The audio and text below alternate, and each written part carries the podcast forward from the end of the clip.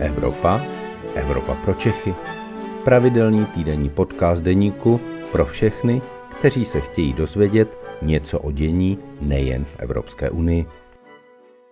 Na úvod krátký přehled zpráv z Evropy. Summit Evropské unie minulý týden pootevřel dveře k zastropování cen plynu pro výrobu elektrické energie. Cena plynu poklesla pod 1000 eur za megawatt hodinu Vrátila se tak ceně na konci jara. Ukrajina postupuje směrem Chersonu a hovoří se o tom, že do konce roku by toto klíčové ukrajinské přístavní město mělo být osvobozeno od ruské okupace. Dobrý den, je středa poledne a tak je tu vaše oblíbená Evropa pro Čechy. Dnes se vydáme do Bruselu na summit Evropské unie a do Lucemburku na včerejší jednání ministru energetiky. Od mikrofonu vás vítám já, Luboš Palata, evropský editor deníku a po pár týdnech tu vítám i Anetu Zachovou, šéf-redaktorku Euraktivu. Ahoj Aneto. Ahoj Luboši, já zdravím naše posluchače. Eh, Luboši, já si rovnou eh, nechám slovo u sebe, protože, eh, jak se říkal, tak se vlastně dneska budeme bavit o summitu premiéru a prezidentů, který se uskutečnil ve čtvrtek a v pátek v Bruselu. Ty jsi tam byl osobně na tom jednání, samozřejmě, že tím hlavním tématem byla energetika a vlastně reakce EU na ty rostoucí, nebo teď už vlastně ani ne rostoucí, ale na ty zkrátka vysoké ceny energií. Luboši, co se tam teda domluvilo?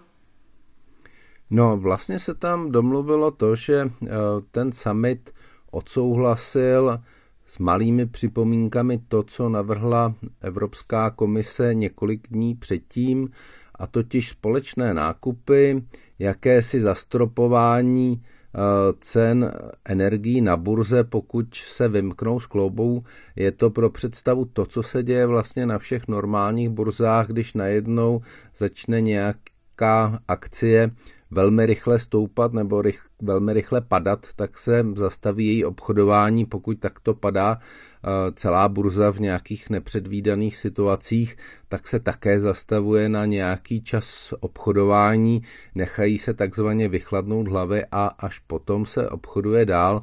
Tak to nějak by to mělo fungovat i na energetické burze v Holandsku, kde se obchodují eh, ceny plynu. Eh, teď se jedná o tom, jak to bude technicky vypadat, eh, jak velký pád nebo jak velký růst cen to bude muset být, aby právě to obchodování bylo pozastaveno, ale jako záměr to vlastně bylo schváleno. A další bod, který byl téměř bez problémů schválen, tak je takzvaná povinná solidarita. Ona už eh, existuje, existují smlouvy mezi eh, některými evropskými členskými státy, že prostě když eh, někde dojde plyn, tak ta druhá země nějakou část svých plynových zásob té druhé zemi prodá. Teď vlastně Evropská komise udělala to, že když eh, by došlo k tomu, že eh, mezi některými zeměmi tato smlouva uzavřena nebude, tak bude zakotvená povinnost prostě té druhé zemi pomoci v určitém množství. Také tam jsou nějaké technické detaily, za jakou cenu by vlastně ten plyn měl být prodán, jak velkou přirážku si ta země bude moci například dát oproti nákupním cenám. No a e, pak e, samozřejmě otázka společných nákupů plynu, která tady leží na stole už e, více než rok, tak má také určité technické detaily. Mluví se o 15% plynu v zásobnících, to by mělo být množství, které by měla Evropská unie nakupovat na základě dohody členských států jako celek a to by mělo snížit ty nákupní ceny. Opět e, tam je spoustu různých malých detailů, e, které je třeba ještě dořešit, ale na těchto věcech e, tam byla zásadní schoda a to, co se povedlo a to, co nebylo jasné, jestli se povede, tak se podařilo posunout ku předu jednání o tom, eh, že by se zastropovaly ceny plynu pro výrobu elektrické energie což by podle představ mnoha členských států, mluví se asi o 17 členských zemích, které to vyloženě požadují, mělo snížit ceny elektřiny na evropském trhu. Tam se ještě k dohodě členské státy úplně neposunuly, ale Německo, které je takovým největším odpůrcem eh, tohoto opatření, tak souhlasilo s tím, ať eh, někdo nechá Evropskou komisi spočítat, kolik by to stálo jak v rámci Evropské unie jako takové, eh, tak jednotlivé členské země.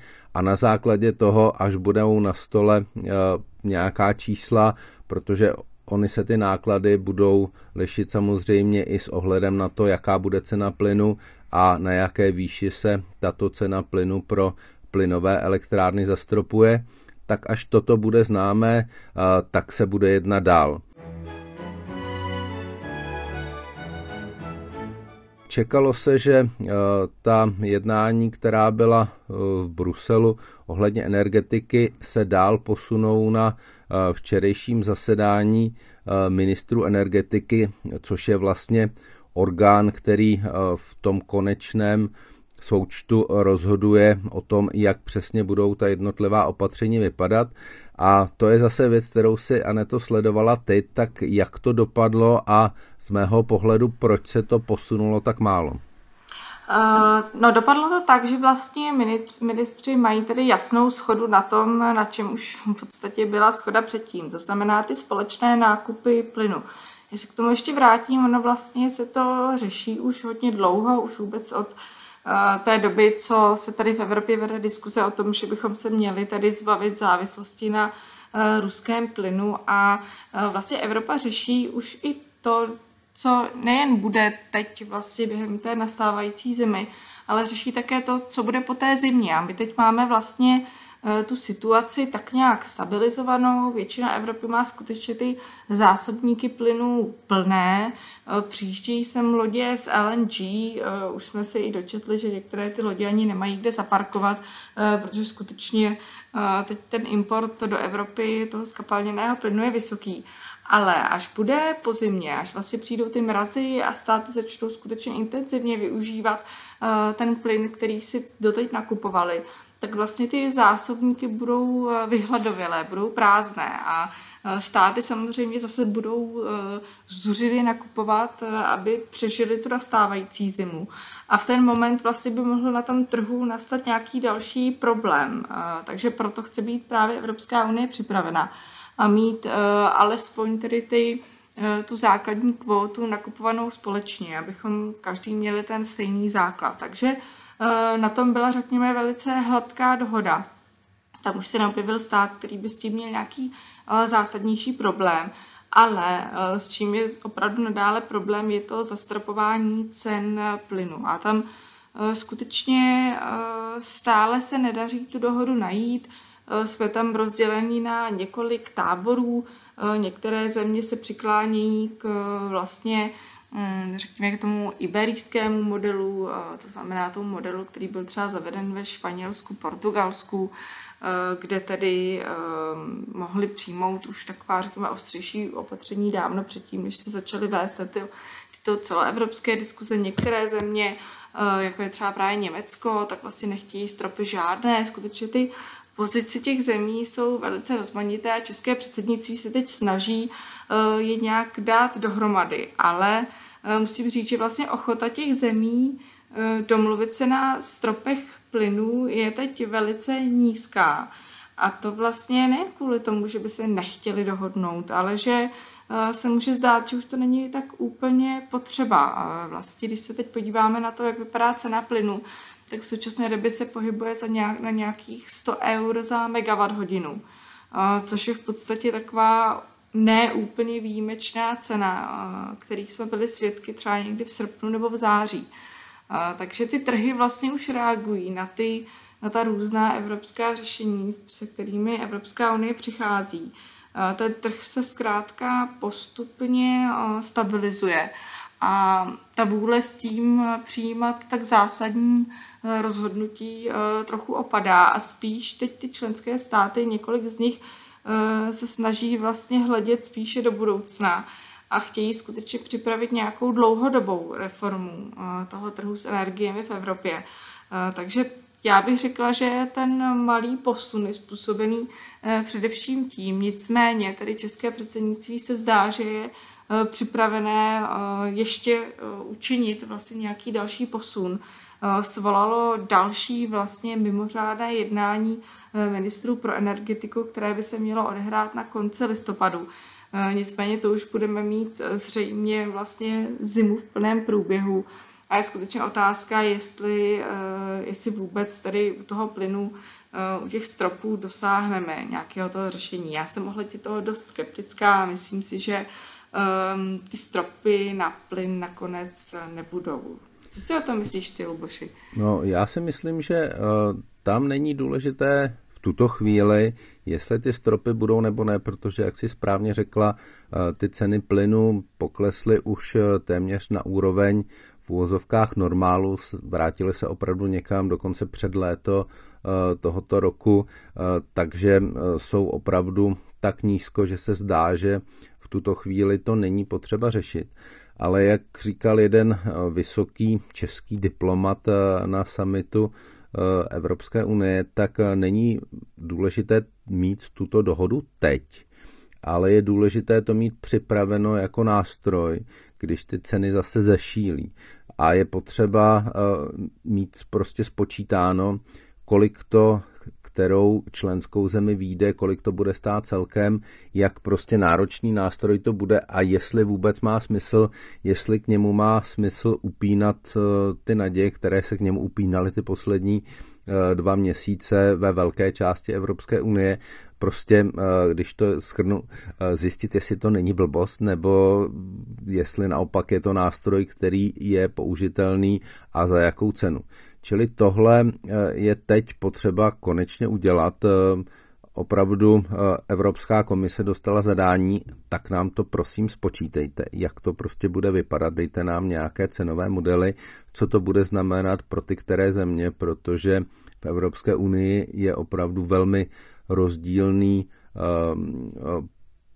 rozdílná část energie vyráběná plynových elektráren eh, v těch kterých zemích eh, nejvíce eh, je této energie vyráběno z plynu v Nizozemsku a potom v Německu, například České republiky, se to týká opravdu velmi okrajově.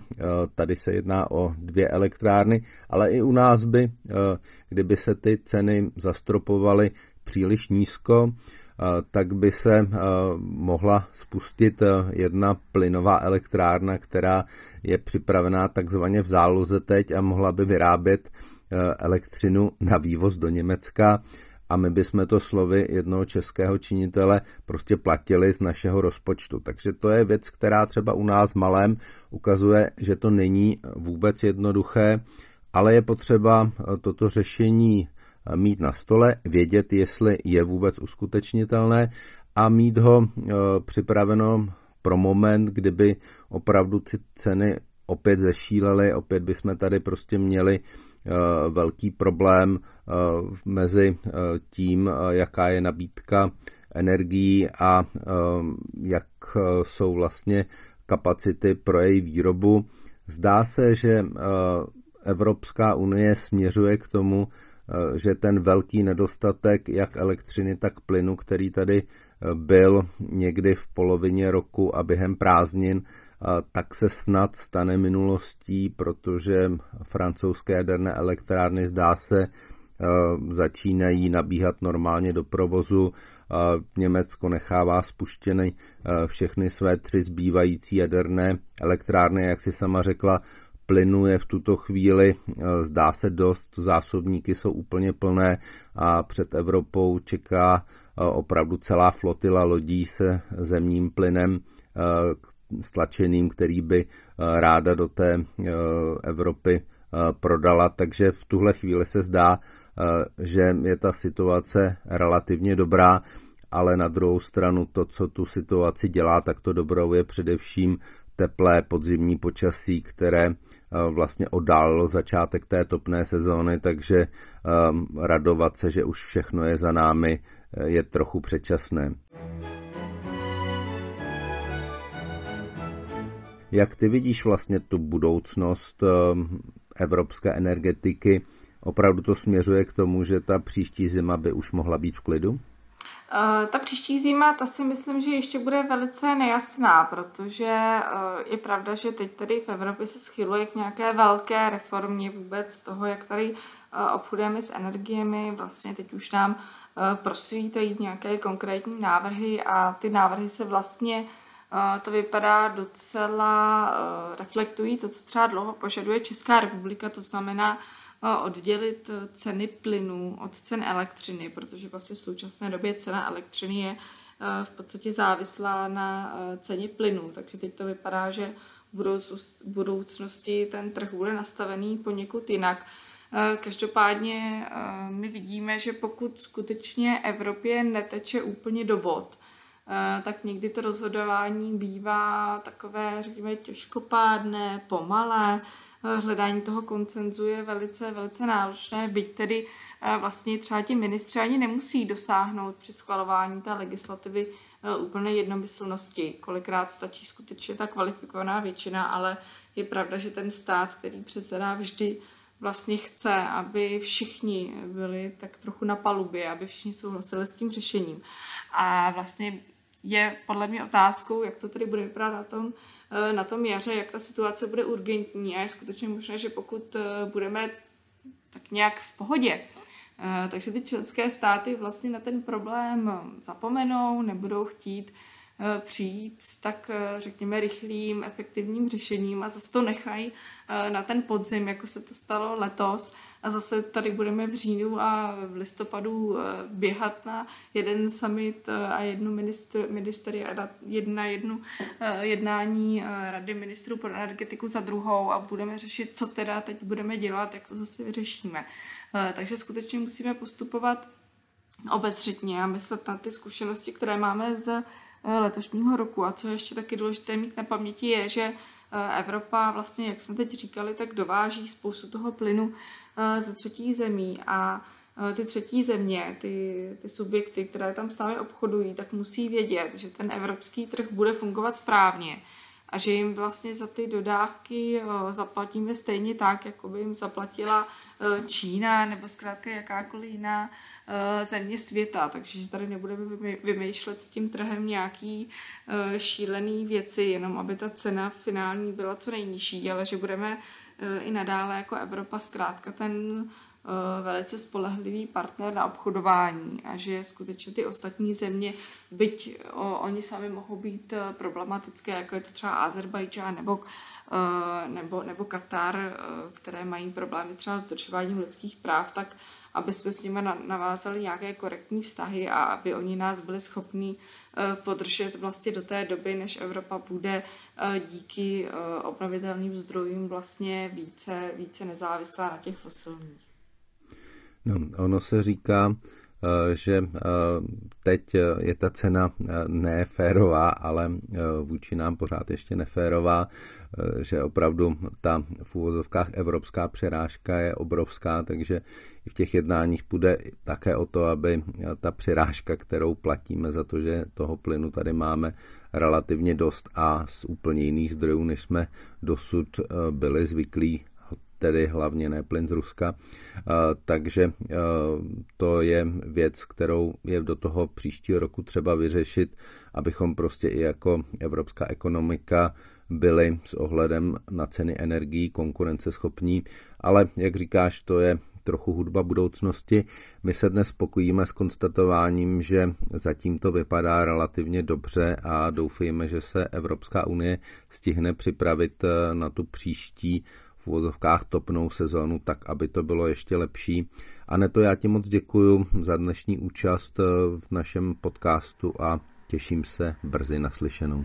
Já také moc děkuji naslyšenou. To byl podcast Evropa pro Čechy.